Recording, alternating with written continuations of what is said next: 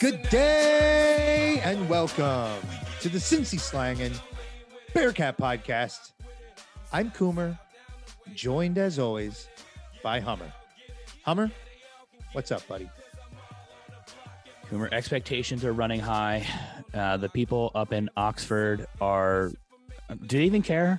Do they even know they have a football team anymore? Uh, once Ben Roethlisberger left, did, did, was there anything to really cheer for? Yager Stadium is that still a place? Uh, it doesn't matter. It's going to be absolutely destroyed. Uh, I think the game's at Cincinnati. I don't even know. It is a great day to be a Cincinnati Bearcat football fan.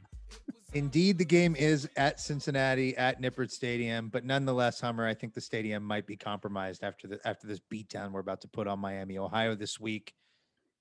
Good to be potting again. We're also joined for this episode, our final preseason episode of the off season, the longest off season ever. It feels like we are back. The councilman is back. Joe Barnett, ladies and gentlemen, is back on the podcast to talk, do our final preseason wrap up, talk about our expectations. Joe, how are you feeling, buddy? It's a great day to be a Bearcats football fan. Indeed, it is. Gentlemen, I don't want to beat around the bush. I want to get into kind of the big picture for the Cincinnati Bearcats football team this season. And I think the first thing we need to talk about this offseason has been filled with nothing but hype. Once Des Ridder decided to come back and return for his senior season with the Bearcats, once Beavers jumped aboard and decided to return, once Myjai Sanders decided to to come aboard, stay with the team, get redemption for that Peach Bowl loss, our expectations, I don't think they've ever been higher, and you can see that reflected in the top 10 preseason ranking that the Bearcats currently have. Is it fair? And I'm not even sure this is the right phrasing of the question, but I'll say it this way. Is it fair to have just a baseline expectation for this Cincinnati Bearcats team of 12 and 0 this season? Yes. Yes. Absolutely. No doubt about it.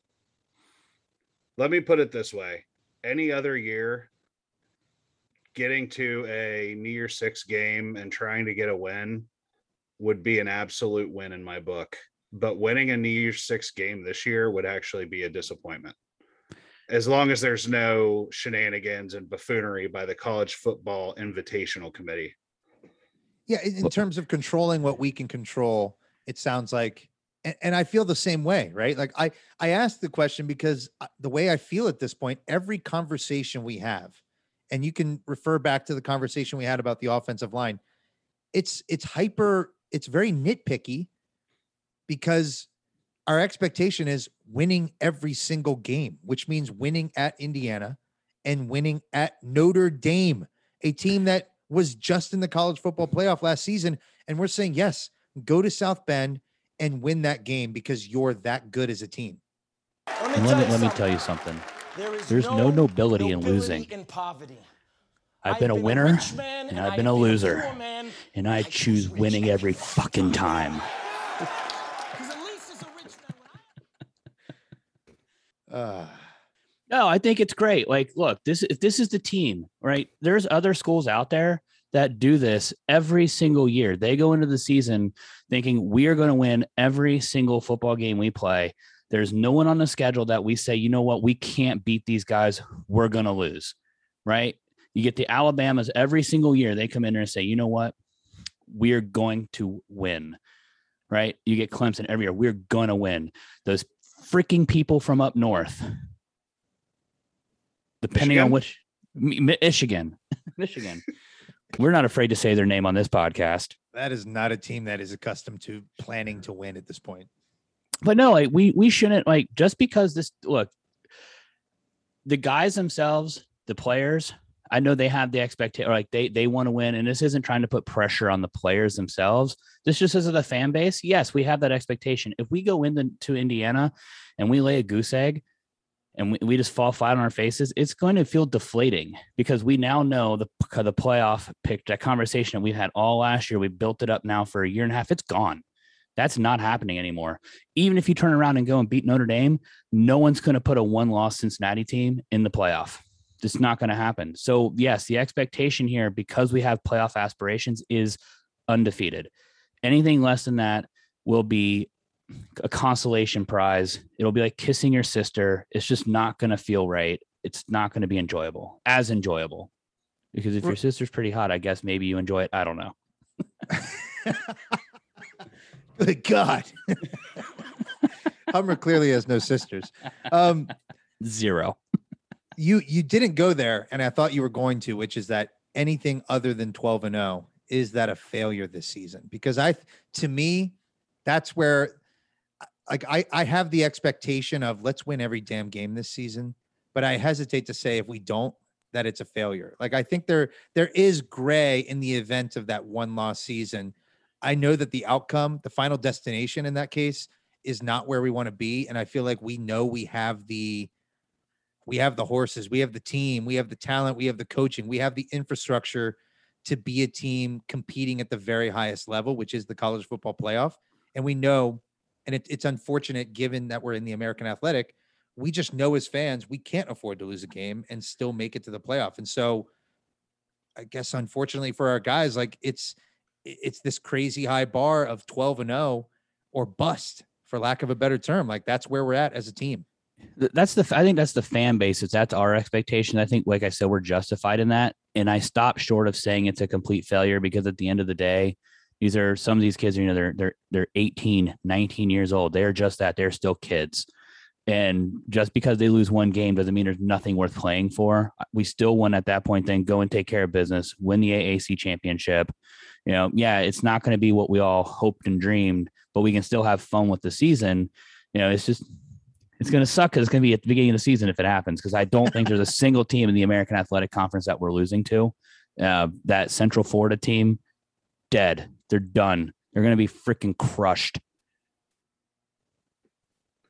I'd say failure probably isn't the right word, but it would definitely be like a crushing disappointment. Um, and I agree with Hummer. You know, I don't see anybody in the American going toe to toe with us. I think really our only chance at a loss is at Notre Dame. And I will tell you, based on what I've seen from games like this in the past, there's not a great home field advantage at Notre Dame because their fan base is all geriatrics. They're all aging out and they have terrible attendance from their fans. If you go back and look, I think it was 2016 when we played Michigan I was at a bar in Ann Arbor watching Georgia play Notre Dame, and the entire crowd was wearing red and black. And that's what it's going to be like on November or on October 2nd in South Bend, baby. Joe, that's a great point. This is this is not going to Columbus. This is not going to Tuscaloosa. And and I'm saying geographically in terms of like what their stadium presents, the challenge it presents, those are overwhelming environments to play in. I don't get the same feeling with with South Bend. It has a little bit more mystique because of the the, the movie Rudy, probably more than anything else. But in terms of of the the environment itself, but also the team, like I I am I don't look at Notre Dame and say this is one of the most, you know, untouchable programs in college football. In fact, anytime they make the playoff, I always say fade the Irish. I mean, shit, Brian Kelly last season in the college football playoff played to cover. That's how he played the game was simply to cover against Alabama. This isn't a team that, that's going to, or it shouldn't strictly overwhelm us from a talent standpoint. That's why it's so exciting. That's why the expectations are so high. That's why, you know, we have the butterflies in our stomach going into the season because come October 2nd, win that game and and you're and you're talking like the unthinkable at that point, or at least the unthinkable as of 18 months ago.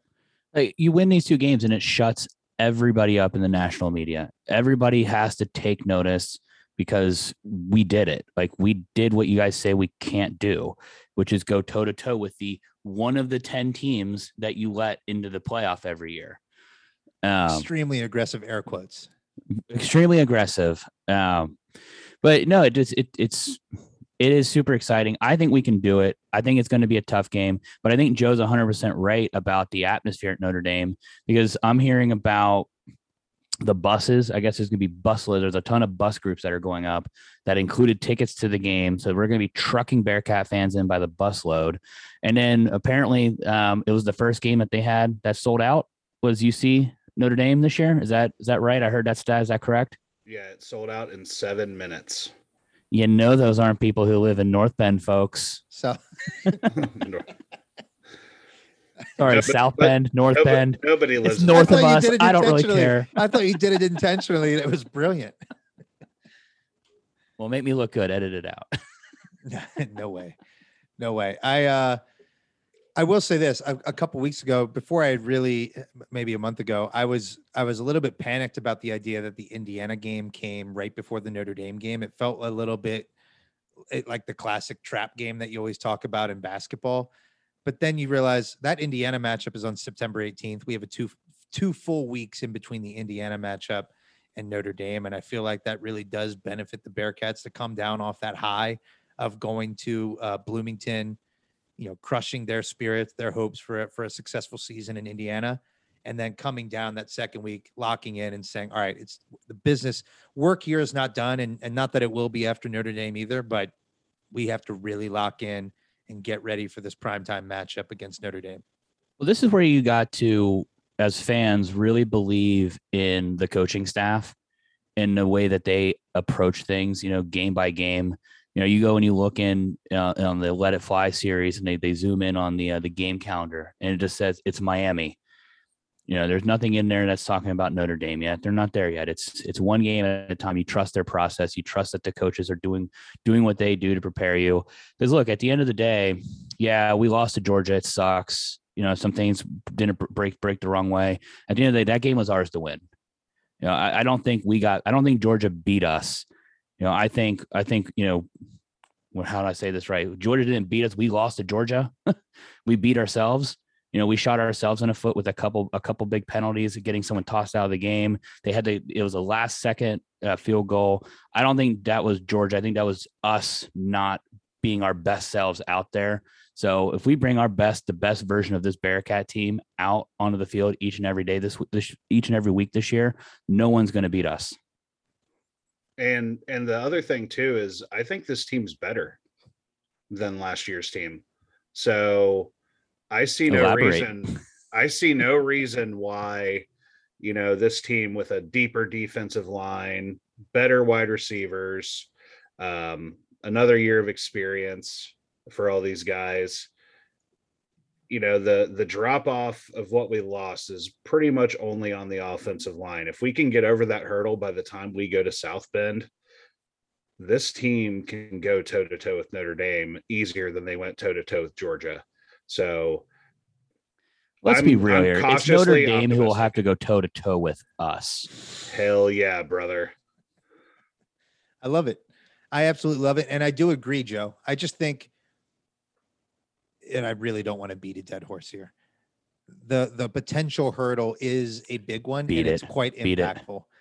I the offensive line is just it, it's so it's so freaking important. Look, if there's any Bearcat fans out there who are who are on the fence of being like, "Oh yeah, I think we're going to lose one game," seriously, stay home.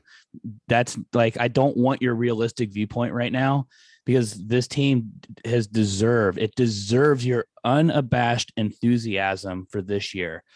Like they have done nothing that comes to say, you know what, I don't think they can do this. So if you're going to bring in and say, "Oh, we're going to lose one game," go home, go, get out. I don't want you at Take the your party. ball and go. I love that. I'm inspired by that. Take your take your ball and go home. Get the hell out of here. We don't need you.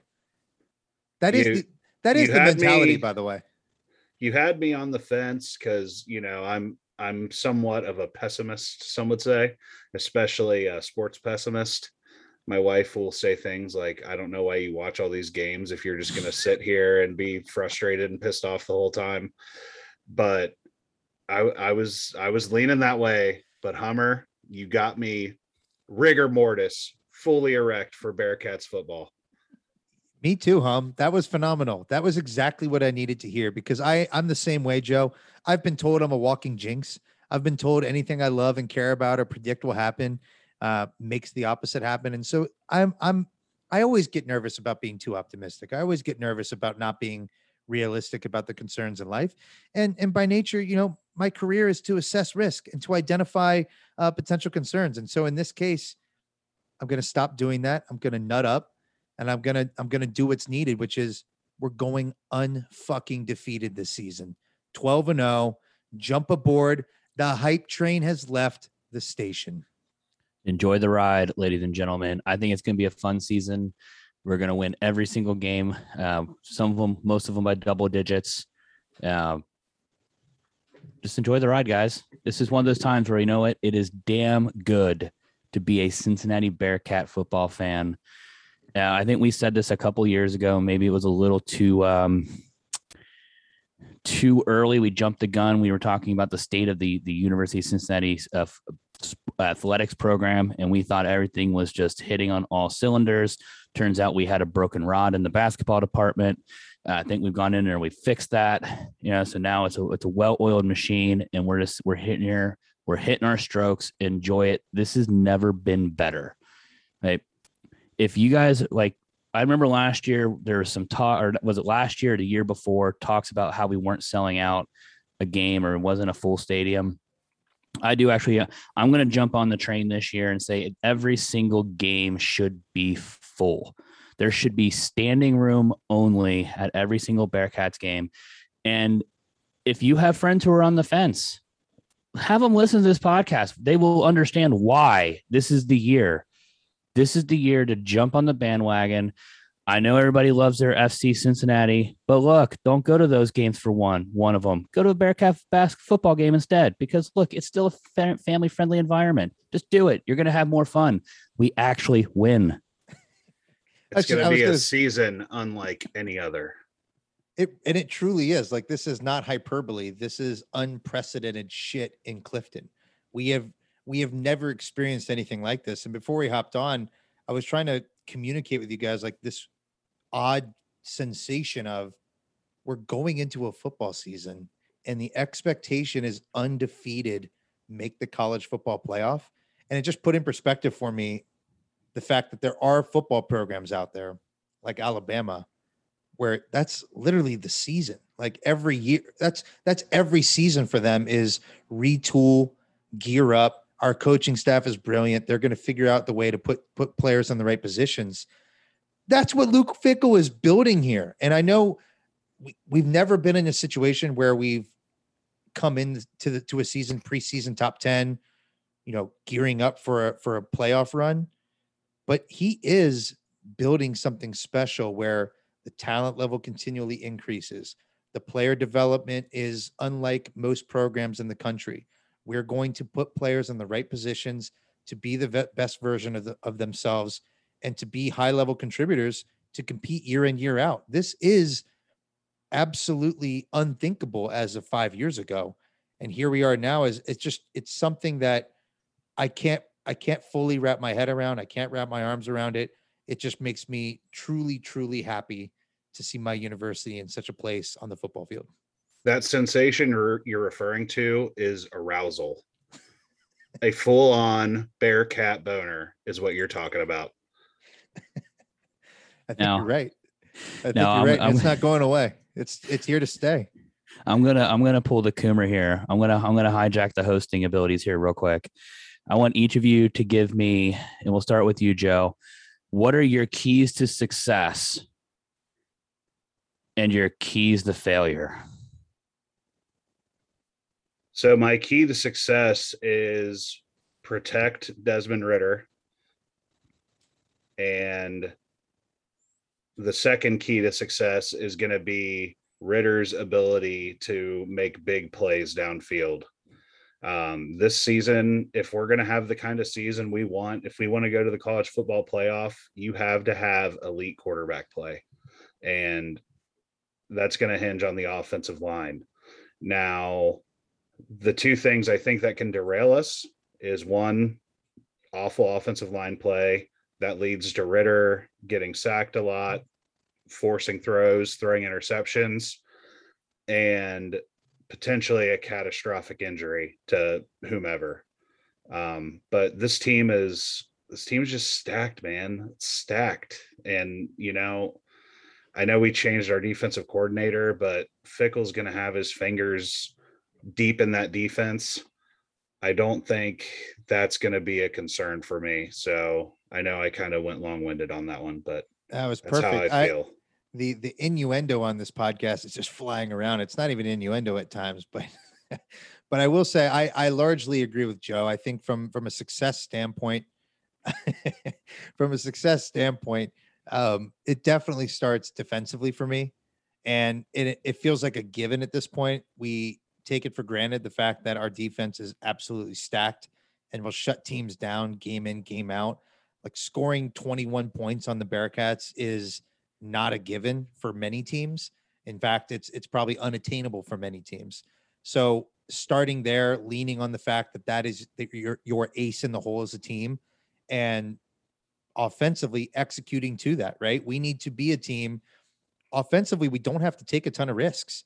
You know, when you have a defense like we have, we need to to lean on the fact that turning over the ball is completely unacceptable. We need to be very low turnover. We need to control the ball hold on to the ball. And I and I agree that protecting Des Ridder is a key to success. And it's also the, the the thing that could be our downfall if we have an Achilles heel. Prognosticating that, it likely would be lack of protection. So whether Des gets injured from that or we simply can't execute offensively because of the fact that we're breaking down on the offensive line, that might be my biggest concern at this point. Um, I think Joe, you you you bring up a good point about Dez's ability to op, you know, to execute in high leverage situations downfield.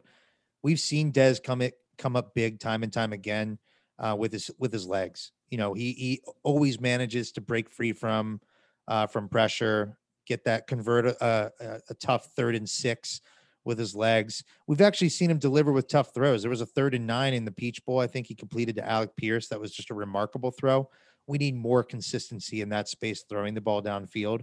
And if he does that at the biggest moments, you're probably see, seeing a really special season this year. So I think when you when you look at what all of the teams that consistently make all all six teams, I think it's been six.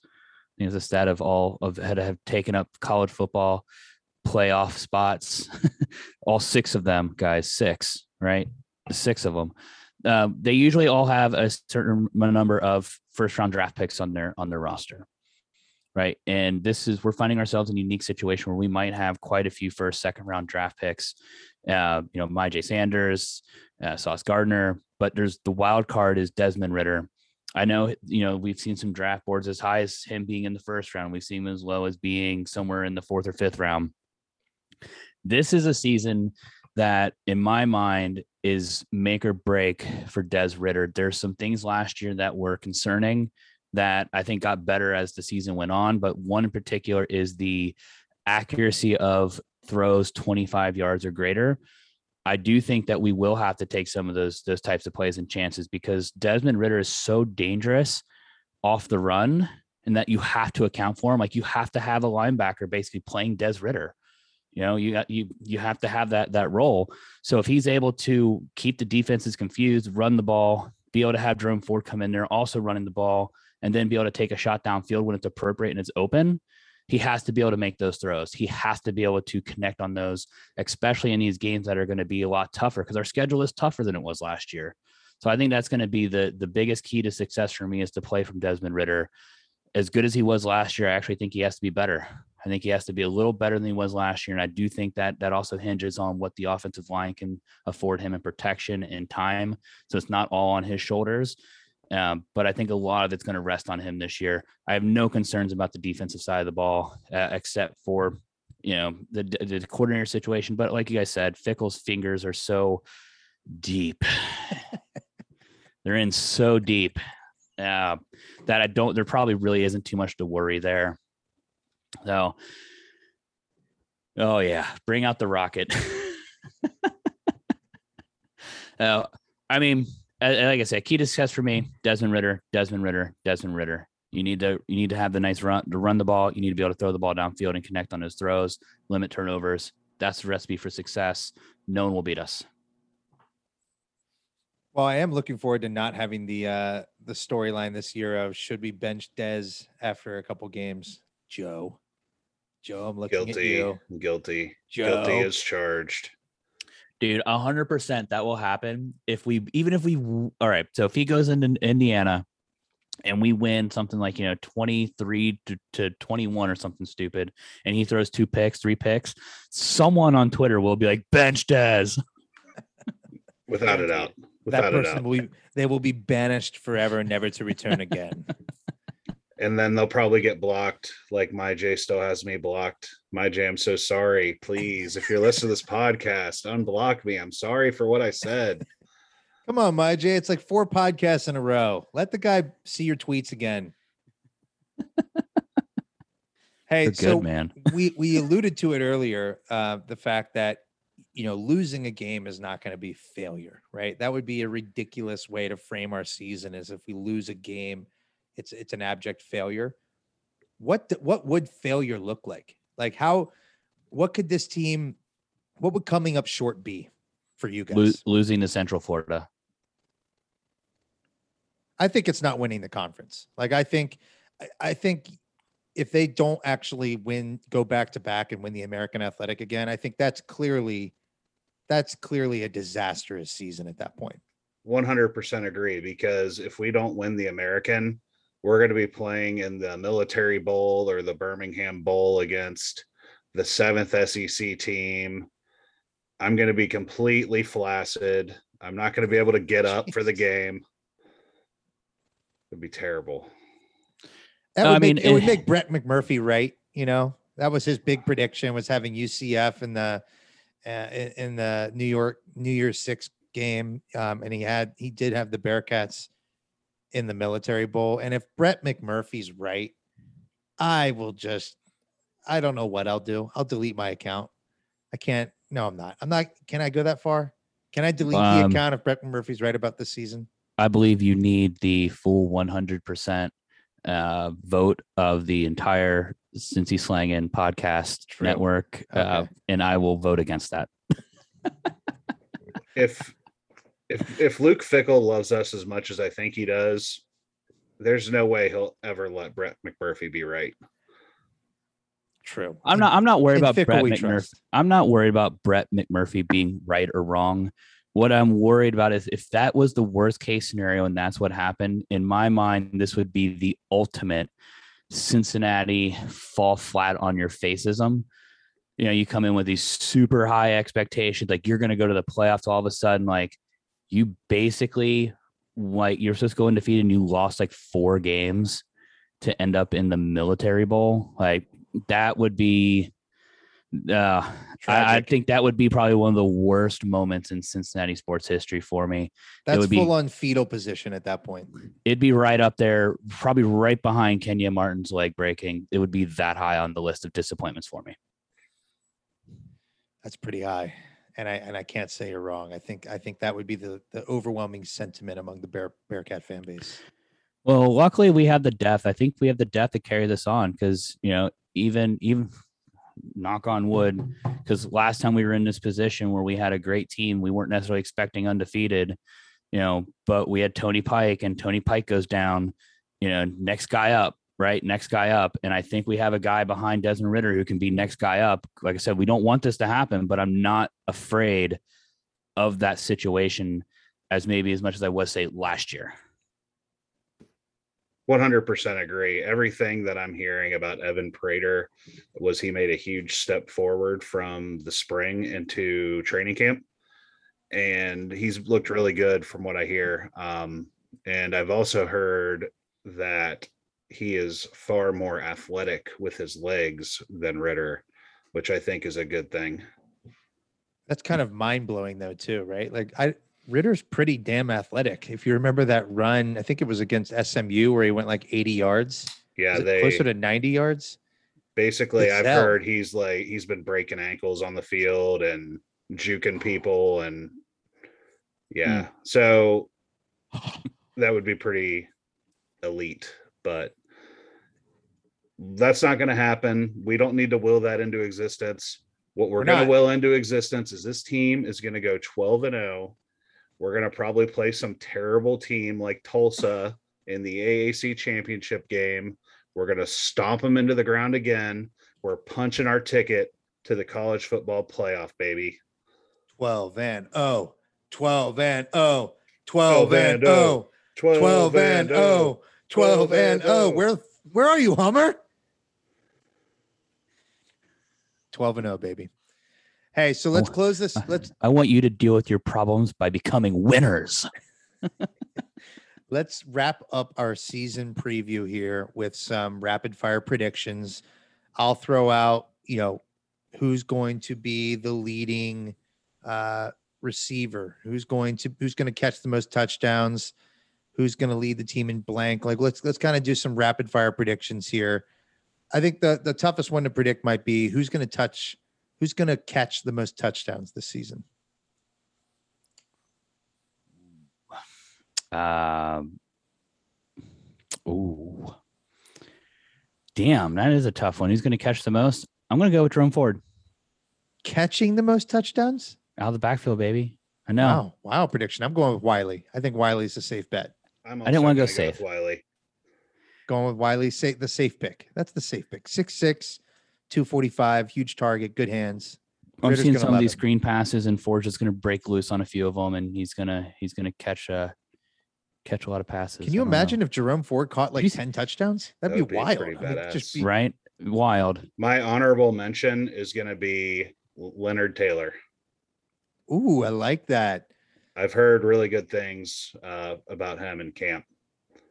Somebody said his hands are softer than a baby's bottom. Not I think tight end's a good a good bet though. It feels like it matches Ridder's game pretty well. and Denbrock's style as and well. Denbrock style as well. Exactly. So uh good good predictions there. There's not a lot of question marks in the backfield in terms of rushing. I'm not going to throw out any marks there. You know, maybe the over under. Like if I set the over I know I got a good one. Who's going to have? Um, well, maybe. No, this one probably won't be good. Who would have more more rushing touchdowns, Ridder or or Ford?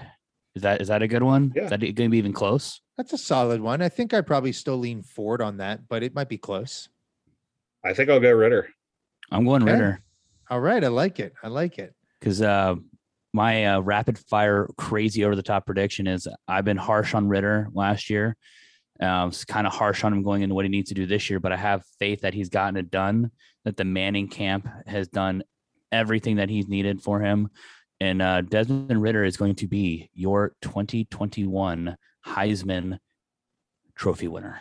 Whoa. I, I, I, he's, he's already, you know, he's, I think he's, his name is being mentioned already on the out, outsides of that talk. And if he does what he needs to do in order for us to go undefeated, he will be in that conversation. He will have an opportunity to win it. Man, and you've been you've been so tough on him the past few weeks and you dropped that bomb. I love it. I love that energy, that big thick energy. Very big. That is some really, really big energy from you, Hummer, and I love it. Who's going to lead the team in interceptions this year? Coby Bryant. Gardner. Again, Gardner. So the thing with with Brian is that Gardner gets challenged a lot less, and it's it's like the Champ Bailey problem, where nobody ever wanted to throw at Champ Bailey, and so the guy who was usually playing alongside him would would get a lot of rack up interceptions or safeties would. So you you see Gardner getting challenged more this year, Hummer. It's his coming out party from an interception standpoint. I mean, we have a tougher schedule too. I think I, I think you're going to see Indiana's have to challenge him. I think Notre Dame's gonna, they're going to have to challenge him because the, the other side is I think just as good. Coby Coby Bryant's great. Like you can't you can't just keep you know avoiding both of them at at at, th- at this point in time. And so I think you're gonna you're gonna see some mistakes made, and they're just going to capitalize on them. The defense is just so freaking good. Over under four point five defensive touchdowns. This season? Yes, Way the fuck over. way over. Yeah. Yeah, How many did they have last year? I don't know. Someone- but I'm someone going, get I'm, on that. I'm That- going over. That felt, I was in my head, I was like, ah, 3.5, 4.5. What did I say? 4.5? You said You're 4.5. 4.5. So wait, you're saying five or more defensive touchdowns this year. Yep. I like it. I like it. All right. Any other any other uh, props for the season that we should mention here? Uh, over or under 15 sacks for Myjai Sanders. I'm going over. Damn, Wait, our I'm going defense didn't. Our 15? defense did not score a lot of touchdowns last year. How many how many did they rack up last year? Uh, is this per game? Uh, I gotta see if this is per game. It says only one. Yeah, I've, can't be I've- right. I've only got one as well. Wow, Way over 4.5, Joe. man. Well, we're, uh, last year was an two of them are coming unprecedented against Miami. Season. two of them are coming against Miami. That's Miami. true. Yeah, we, we didn't play Miami and we didn't play an FCS team last year. True. That's I, I I feel like against Miami or Murray State, you might see like two in a game, Yeah. maybe two each.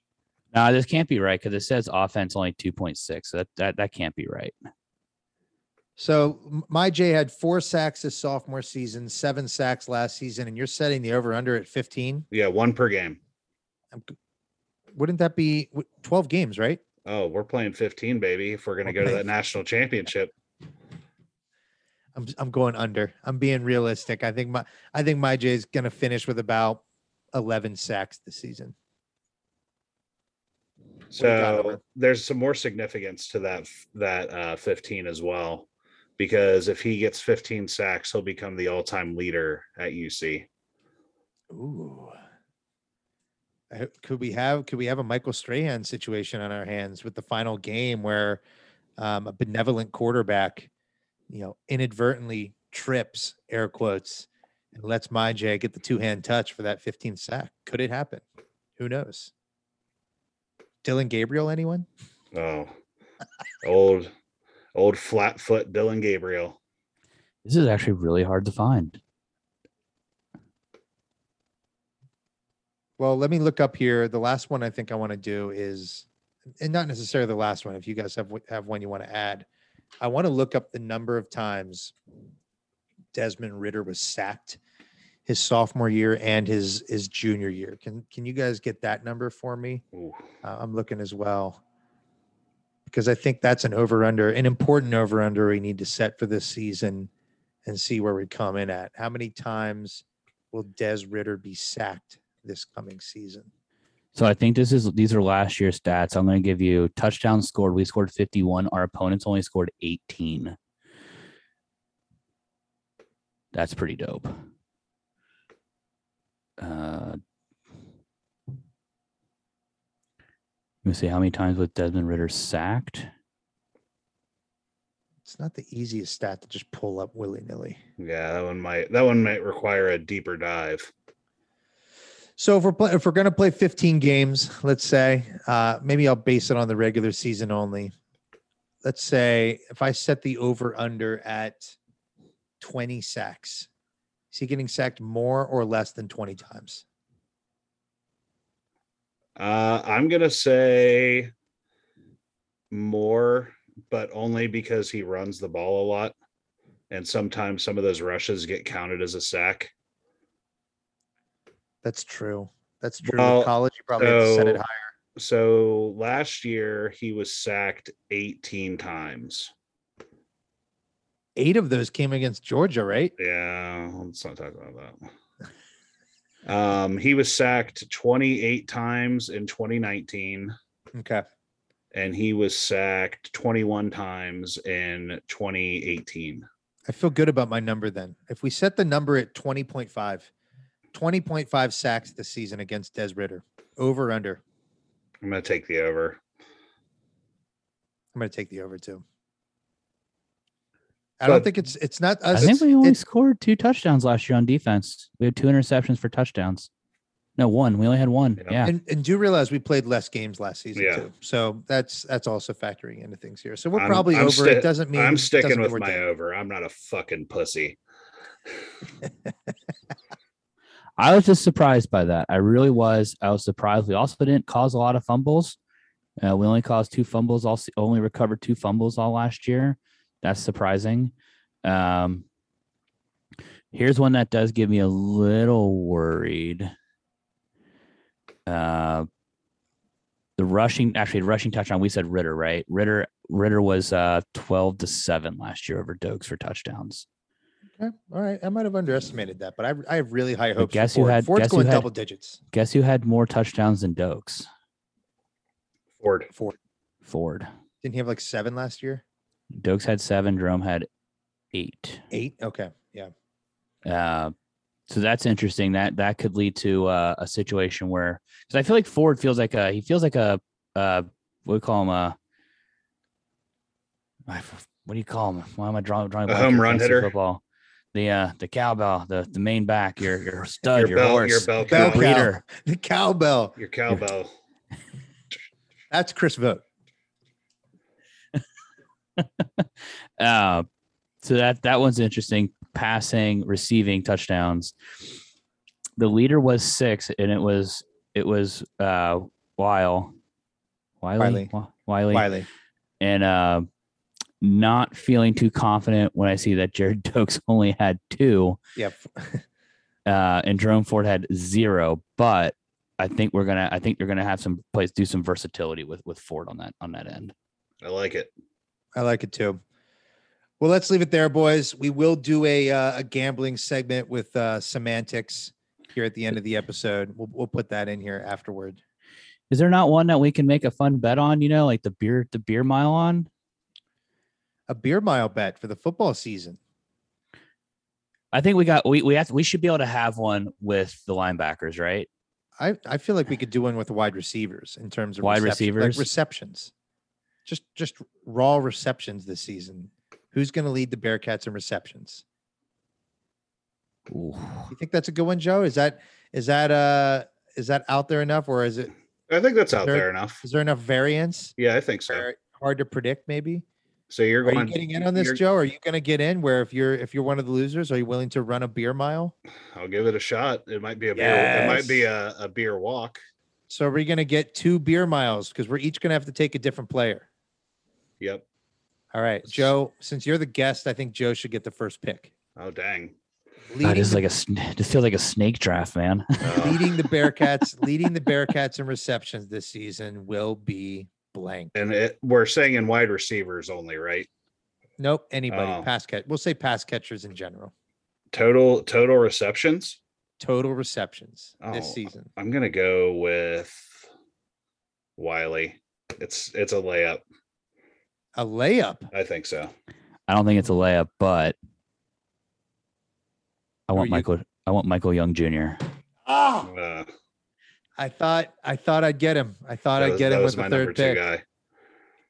Oh, I feel like I'm in trouble now. Um, so if I'm assessing things here, I you know I I have a personal affinity for Tre Tucker. The usage just simply won't be there. Um, There's there's a third there's a third wide receiver in the rotation that's going to get just as many, and it's going to I think it's going to be super close. well, I'm looking at this team. Man, Leonard Taylor's not going to get the work load that Wiley. It's going to be either it's going to be either Tucker or Pierce. It's not going to be Tucker. I mean, Pierce is probably the one I have to go with at this point. I feel like my hand's been forced. Uh, Pierce is a big hitter. If he's catching a lot of balls, things are probably going very, very well for the Bearcats. And I won't be upset if I have to run a beer mile because of that. I'm I'm rocking and rolling with Alec Pierce. I've got him. I'm Okay. Just remember, there's two people running beer miles out of this, no matter what. Yeah. right. two Wow. people, We maybe all might have three a of us. There might be a I, tie. I say this: if Yeah. if if nobody wins, if someone comes out of the blue and it's someone that's not one of these three players, we're running it together, boys. Beautiful. All right.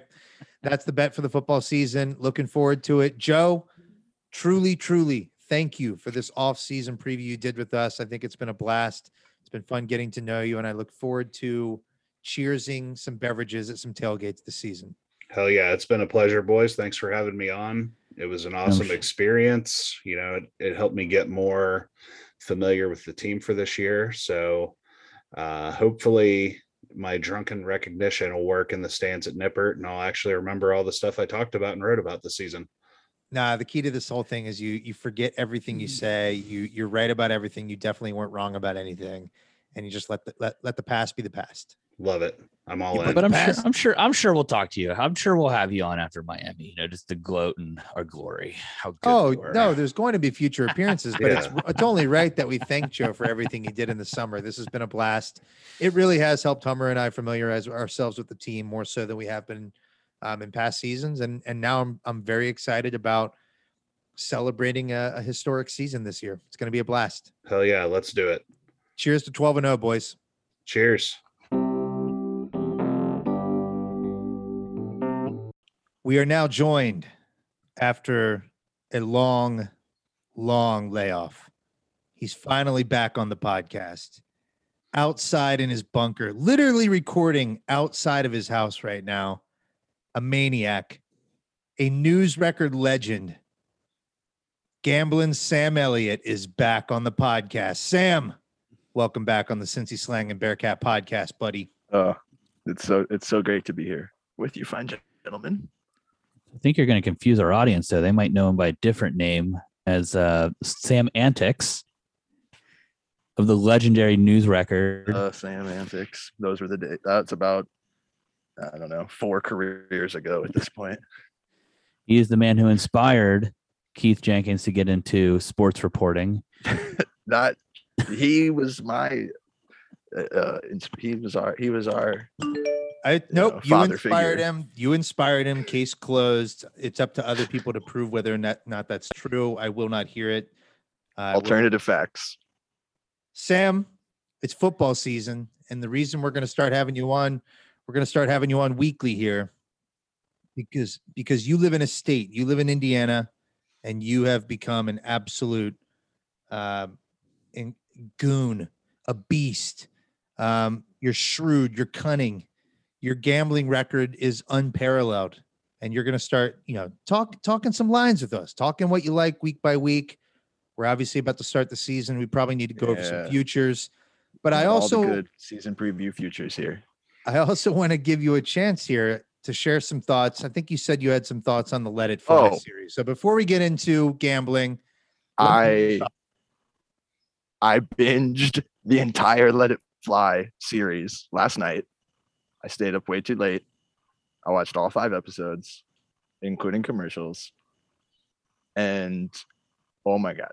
First of all, I didn't appreciate the opening audio, the Dan Hoard call at the end of the that the end of that Georgia game call from Dan Hoard. It- I got emotional. It got me really but then by the time the opening intro starts, like 30 seconds in, I'm I I've never played organized football in my life, but I'm ready to like run through a wall for Luke Fickell. Uh, practice the the hard knocks style montage practice montage. Just like inject that directly into my veins. And look, Hard Knocks is on on the downslope, man. The the series is Hard Knocks dropped is off, in done. my opinion. It's not I- as compelling. Let It Fly. Let It Fly Oh is God. the premier Here's off-season football content on the internet. issue with here's my issue with here's my issue with you two gentlemen. I turn to you guys. You guys are the experts on all things UC sports in my life. And how did the two of you not tell me that I needed to be watching this show from the second it dropped right away? I, am not going to really hear any down. of this. I'm not going to hear any of this. Sam, we've talked about Let It Fly. We have an episode that was titled "Let It Fly," reviewing the series, and then, sir, I which I listened to. That's we what had got me Eichel. to, We had Eichel Davis on the podcast, which I highly I recommend. know I saw the name in the credits and I was like, oh, that's the guy. Come on, man. We're all about the Let It Fly series. it was it was just so great. I loved the shots uh, at higher ground. Really took me back to my. Those were so you know yes, back in my day, in the Brian Kelly era, covering those teams. We I went out to Camp Higher Ground at least four to six times. I don't know. There's a lot of a lot of things in college that would cause one to not remember such trips. Well, um, that must be what we're referring to Oh, here. It's all here right. Can neither confirm nor deny anything. But this is cool. It was great. We would show up. So me and a photographer from the news record would drive out there. It's like 45 minute drive from clifton. We would get out there. They would have practices would be open to the media either for like the beginning 15 minutes of practice or like the final 15 minutes of practice with media availability afterwards. So we would just always go at the end. You watch like the last five, whatever sessions of practice, usually, you know, mostly like seven on seven or 11 on 11, red zone scrimmages, whatever. One on one drill, it, whatever. It was fun to watch. But these guys would be like busting their ass out there. It's the middle of summer, you know, middle of August, and like a million degrees out in the sun and is it was always like the first thing that I would be like covering, like coming back to cover for the start of the new school year. You you pretty much take the summer off at the news record. But so it was always like the first assignment back, which was cool. But then you get there and it's like a million degrees outside. But then then you realize, well, I'm not the one running around out there football practice. These guys are killing it. Like I do not doubt like the intensity that they were talking about. Like I don't think Let It Fly like got deep enough into the intensity of some of these workouts for real. But then I remember watching guys like Connor Barwin or uh uh that one short jacked tight end. I can't think of his name right now. But I remember those guys like specifically. Armon Binns, I was definitely there his year. These dudes would like are like jumping into the ice baths right afterwards they don't give a they don't care. They've been sweating their asses off for two a days or whatever and then just full ice bath uh freezing cold water. Fun to watch. It was fun you know guys were just you know getting put through hell but enjoying it making the most of it. That's like that was like my camp higher ground takeaway from my time out there. And then the I would I remember one time driving, you know, I'm leaving, so it's after practice. You know, the coaches and players had been out there for two hours, whatever. And as I'm driving through the little path to get out of there, I, Brian Kelly is just jogging down the road, getting his afternoon two miles in or whatever. Like, coach, I think you were like working hard enough here out today. What do you now? You're just you still got to go get an extra little jog in. See, this is where I have to call BS, Sam. I, I believed everything you were telling us up until you say that Brian Kelly was jogging in 2010. We know Brian Kelly was jogging. That wasn't true. Come on. I I couldn't believe it. I thought Brian Kelly started jogging in like 2019. All right. He's at least like planting the seeds. All right. Of his jogging I mean, career. It feels like a stretch. Anyways, Camp. Higher Ground. It was awesome to see. Let it fly. Incredible. I'm trying to go to like Squat Fest 2022. Well, there you have it. Uh-huh. Another another resounding endorsement for the Let It Fly series. Honestly, it just needs to be longer. That's the only real critique. Just make it longer. I, I actually disagree. I love the length. I love that Give I can 30, 40 minute episode. Oh no. Give me that 15, 18 minutes. That's beautiful. That's perfect. No, I just binged it. It lasted me like, you know, whatever. My favorite uh, part about the Let It Fly series anyway was that if you watch the first episode with Des Ridder on two times speed on YouTube, it sounds like a normal person talking because Des Ridder talks so slow. And it's like, and then you then you turn it back and you're like, man, this guy has this one soothing voice. He's just so so calm, so slow. Bingo. You want your quarterback nice and composed, unfazed by the moment. And that's yes, he's not too jittery, not too not too talkative, jittery, jumping around. No yeah. way. Cool, cool customer. That's exactly why he's going to be one of the five winningest quarterbacks in NCAA. Is he going to be a Is he going to be a Heisman contender? He's going to be a Heisman contender, man. That's that's the. Uh, I think. Well, that's that's that's, a, that's the segue, my friend. That is that's what we call a segue. segue. That's what we call a segue into our future segment here for gambling.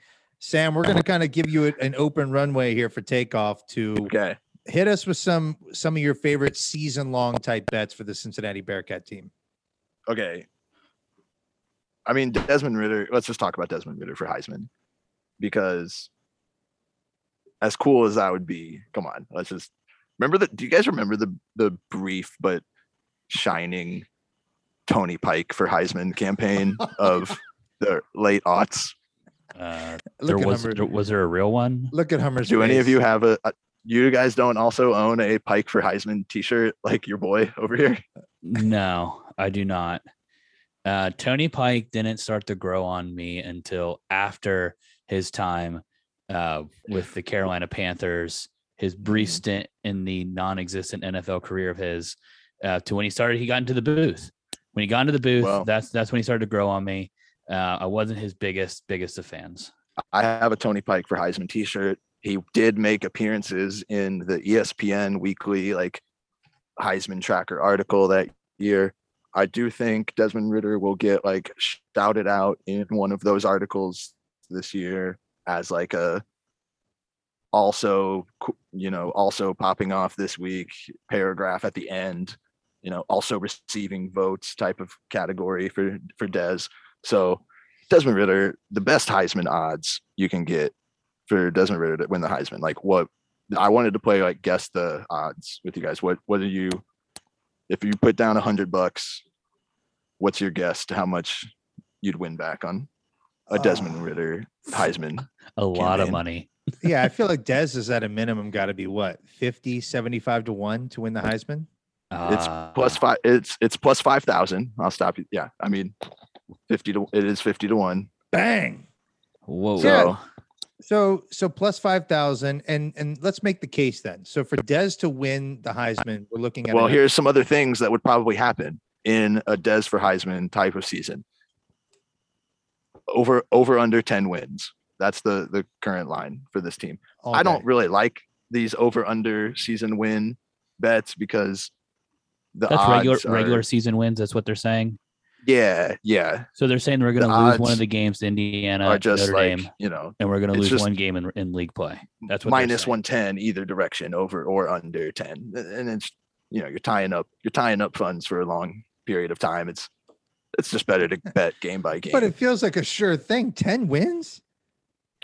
The But, you line know- is you ten, know- or the line is like nine and a half, or or, or is the line? no it's even an 10? even 10 yeah and like the Hmm. best you could get you can get like minus 105 on the over and similar on the under I'm banging the over ten. I feel, okay I feel great I- that's fine 10. i would too but it's just like the odds aren't great as far as i'm concerned i would Okay. rather That's fair. I mean, the odds aren't great for a lot of things. I mean, you can find like, you know, conference division title odds for this team And what are they? What are, like to win the conference? for like a standard fifth, a stand. Well, we'll get to it to win the, con- the conference, but Okay. to win just their division of the conference, just to make the conference championship game, in order to in order to win one hundred dollars from a You have to bet like a thousand. you'd have to risk one a thousand fifty. Yeah. That's how confident Vegas is in Bearcats making the AAC title game. And all right, so the absolute best odds you're going to get on UC to win the title, to win the conference championship game. Go. What do you guess? I'm I'm saying plus Five. six hundred, plus six hundred, Doesn't say uh, plus three hundred. five hundred. AAC championship, the very, very best odds you can get are minus 200. there we go. Vegas, Vegas is not playing around. This They conference not- is ours. They recognize. Vegas Absolutely. recognizes now. yes they we're getting that's almost uh, you know as much sign of respect as you know the the number eight ranking going in Take that, Brett McMurphy. Do we But- do we have any? Central Florida. I'm assuming we don't Minus have odds out. I'm assuming we don't have odds out for the Indiana uh, Notre Dame games yet, do we? um we do have some some look ahead some look ahead lines yes. Um here's my favorite my favorite bet of the year of, for, for, as far as like futures season long futures go. This is the hummer special here hummer the, the bearcats to make the college football playoff.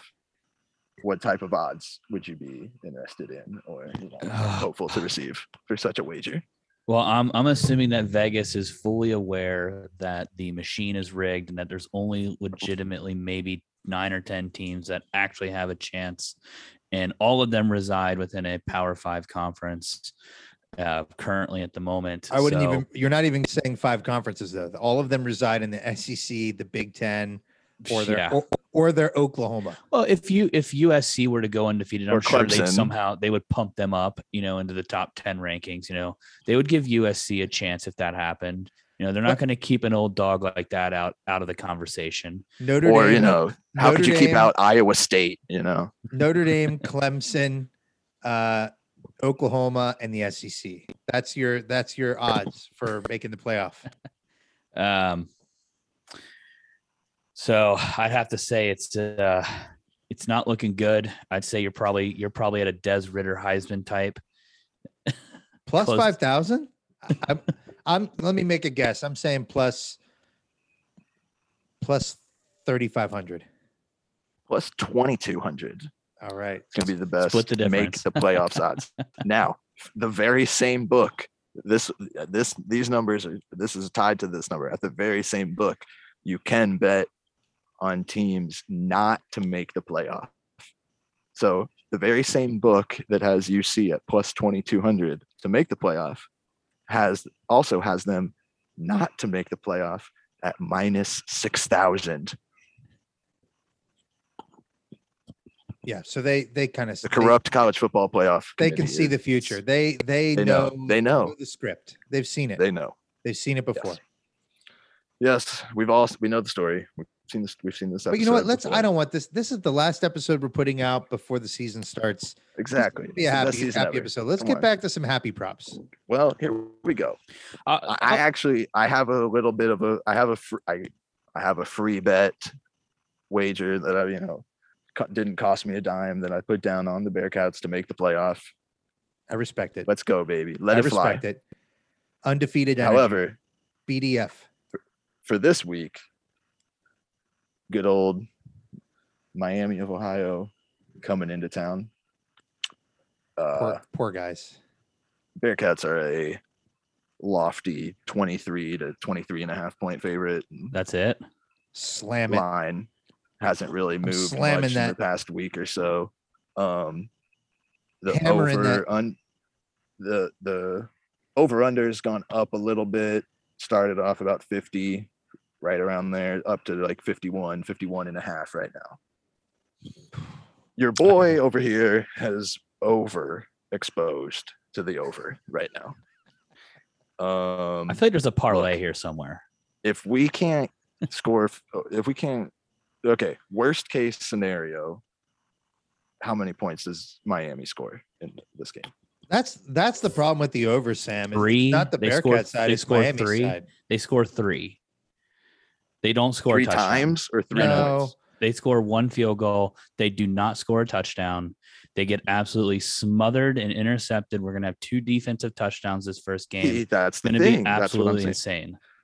Terrible offense doesn't necessarily mean no points because But let's I talk. agree let's that- talk worst case scenario though. Worst case Yes, that's what scenario, I'm- Miami gets a field goal in the first half, and then second half, we're obviously getting a lot of uh, a lot of reps for the younger guys. A lot of the studs are coming out of the game. I see Miami being able to put a tutty on the on the board in the at second least half. one. So Yeah. now we're looking at ten points. Bearcats So say 42. absolutely Bearcats 41 and a half, worst over under? scenario. If these guys can't put up 30 something, They need 40 something. I feel like 40, they need if they- 40 on. something. I feel like you're looking for Dez something? to put up 40 something. I mean, th- this is a team that honestly legitimately should be scoring 60 to 70 points against Miami. Back in the old days, when we're beating these first two teams of the year by 60 if points. it was a similar, yeah, you know, a- similar cupcake that you, you- you know, whatever directional school, state, university, A and M coming to Nippert, yes, I you would you usually think Bearcats would be putting up 60, 70 points in a game like this. I'll that. say this a lot has changed. Is Miami enough of a step up in the caliber of team to affect like I said, I'm I'm all about this over. I think 50, 51, 51 and a half is A lot has changed since gonna be a problem. 2019. A lot has changed. Bearcats had an undefeated season last year uh, in the regular season and conference title game. But in 2019, September 14th, the Bearcats beat the Miami Redhawks 35 13. They were up 14 10 at halftime, lit them up in the third. No points were scored in the fourth. it is a rivalry game. Things can get weird in the first game of the season. We need early points. That actually makes me a little more bullish on the over. Is the idea that maybe rust, you know, a little lack of cohesiveness first game of the season. You know, maybe the defense does give up 13 points in this game. That's what I'm saying. I- If we- my- even if we, ca- I even we honestly take think the there's over, a chance. we're going to take the spread too. So I'm saying par your parlay, the spread, and the over. Get yourself a little extra money in your pocket. This is Absolutely. not gambling advice. Tie out, uh, just throw the not giving any advice. if you want to. If you We're wanna just play it talking about things we personally. I would never. I I would, never, give advise. advice. Hummer's not giving. I would never advise anyone to listen to the three of us ever, Wild- no- wild regardless card. of any topic or anything. Never listen to us. I mean, I'm putting a hundred dollars down on Des Ridder to win the Heisman. dude.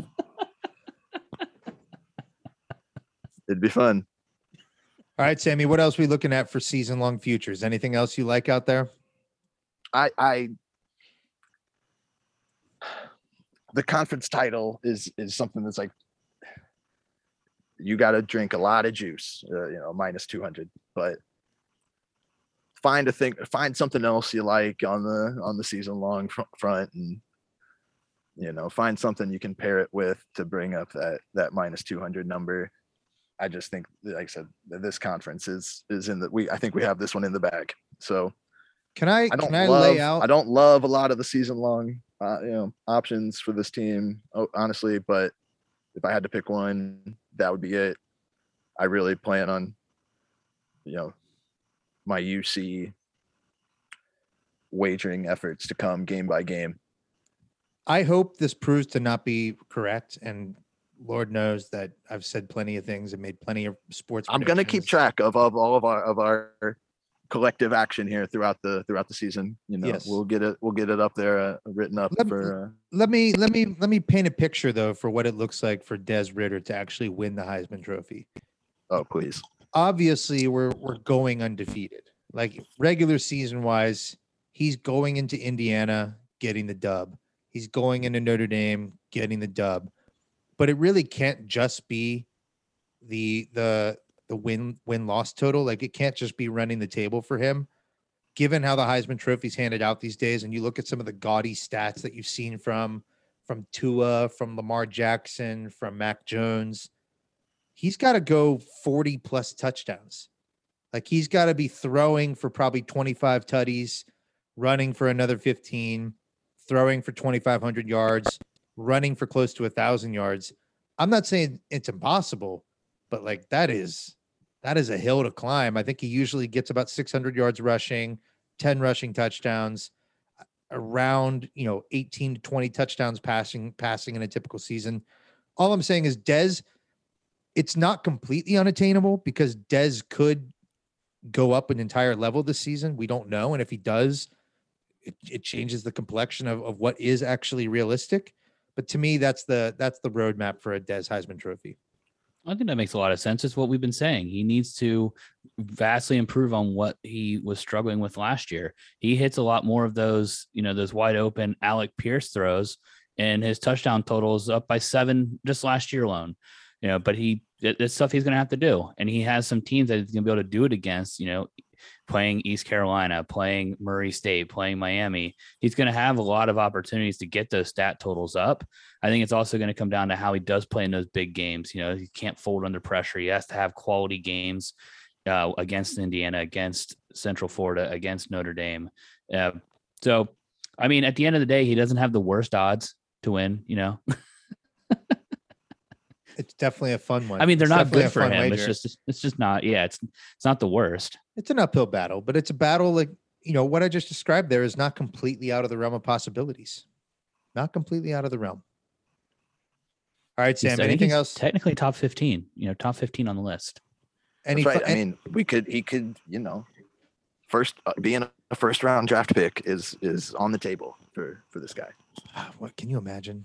Just can you imagine Des Ridder walking across Most of the odds I want to see. So let's get some. I don't. I don't. I don't know if we get we got any early, early, early NFL draft odds out there anywhere. I'll sob if Des Ridder gets picked in the first round. I will sob like a baby. Sam, any final bets you want to make mention of before the season gets underway here? Uh, real quick, something like the the I don't, have it in front of me, but the early look aheads for the UC at IU game was uh, something like I want to say the Hoosiers were three point favorites. Hmm. So just a little Mm. tease to maybe our next our next discussion. tasty, tasty. Desmond Ridder's uh, odds to be selected first overall in the tw- 2022 NFL draft are, and I don't know if this is on a, an actual, uh, it's on sportsbettingdime.com, is at plus 2,500.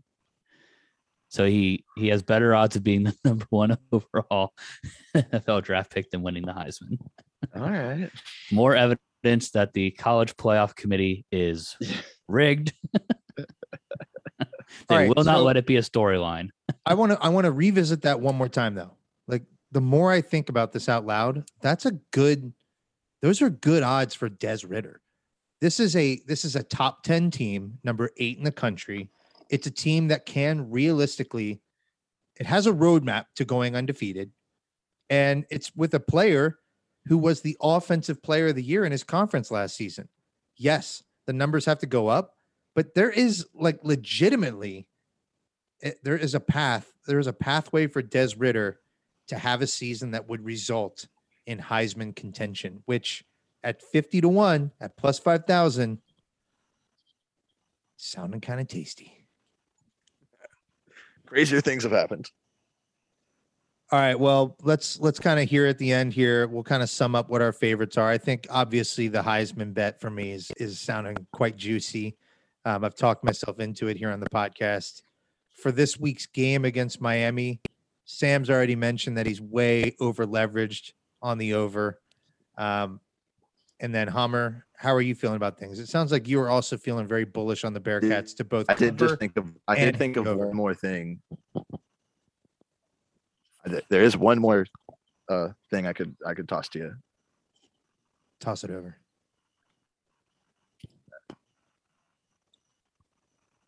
All right, so how about like the true Hummer bet of all Hummer bets? Cincinnati Jesus. Bearcats football team, Luke Luke Fickell wins a national championship. What sort of odds do, would you expect? Uh, Well, we know the odds of. for that one. uh, I'd expect them to give us because they Based won't on let us in to it. make the playoff was plus twenty two hundred. Yeah, To so it's going to be. a- national title, you're looking at plus fifteen thousand. I was going to say. I was going to say 10, 10, 10 was going to be be my guess, but hey, you know what, guys? That actually sounds like a little fun one to throw. You know what? Just the dollar on. Well, let, let please let me hop back in my Jeep Wrangler and let us let me take us down the highway and show you how exactly we get there. Can I show you how we get there? Yes. Cincinnati announces tonight, the university announces that all staff, you know what though, I don't know the timeline on this, but the staff, players, coaches, uh, employees, students, everyone's got to get vaccinated, right? The the way for us to navigate our Wrangler up this mountain through the treacherous, narrow paths on roads that feels like you're going to roll off down the cliff and, and crash into a burning fire. The way we're not doing that, the way the season doesn't end like that, is by absolute chaos breaking out toward the end of the season. And with the school like Alabama, with a leader like Dabo Swinney, Swinney, hey, those teams could implode from lack of institutional control. Lack of institutional control is not going to be a problem with Luke Fickell and the University of Cincinnati leadership team. All I'm saying is, all I'm saying, that is how we get to the top of the mountain. You see that barn they built in their backyard? That man is not going anywhere. He's here to Well, we got we got the first we got the first big game of the season next week, right? Georgia playing Clemson. Right. I think the first thing you're going to have to see for us to legitimately have a shot is one of those two teams needs to get blown out that first game. So it needs to be an absolute shit show from one of those two teams. And so that way, you know, wait, well, they they did they just got beat. They got they got clobbered. They clearly don't deserve to be in the top in the top ten. Georgia's so- going to get smoked. I'm, So I'm- so they I'm drop saying them. it now. Georgia's going to get smoked. So that's kind of what we But need to see is some of these teams beating up on each other and losing really bad games or just Yeah. getting beat by a lot. Um, and I think the next one's Clemson going to happen. Ohio. State's definitely going to lose a game. They're going to get smoked by Oklahoma. Right? That that's going to have to happen. Uh, so I see two ways that we're all immediately jumping up into the sixth spot, and we're just going to be banging on the door. But like you said, they're just going to keep it shut. You know, they're just going to keep it shut no matter what. Um, they're going to give Ohio State a thousand chances um, to prove that they're a mediocre at best team. Don't go dark. Don't go dark. You're going dark. Don't go dark, Hummer. The eve of the season. It's the best time of the year. We're not going dark. All right, Sammy. I I- there is a legit way. I think there's a legit path, and you just we're, we obviously we're starting at number eight. At number eight, you always need help. again, this is a top 10 team with a realistic shot at going undefeated. And once you're in the final four teams, look, I know it's been ugly for teams like Notre Dame and Oklahoma once you run into the buzzsaw that is Alabama. I do think that this plan is largely dependent on Alabama, you know, having having extracurricular uh, infections or whatever you know impact their season external factors external variables. But that's not impossible. The 2021 cincinnati bearcats national championship hopes. It's not impossible.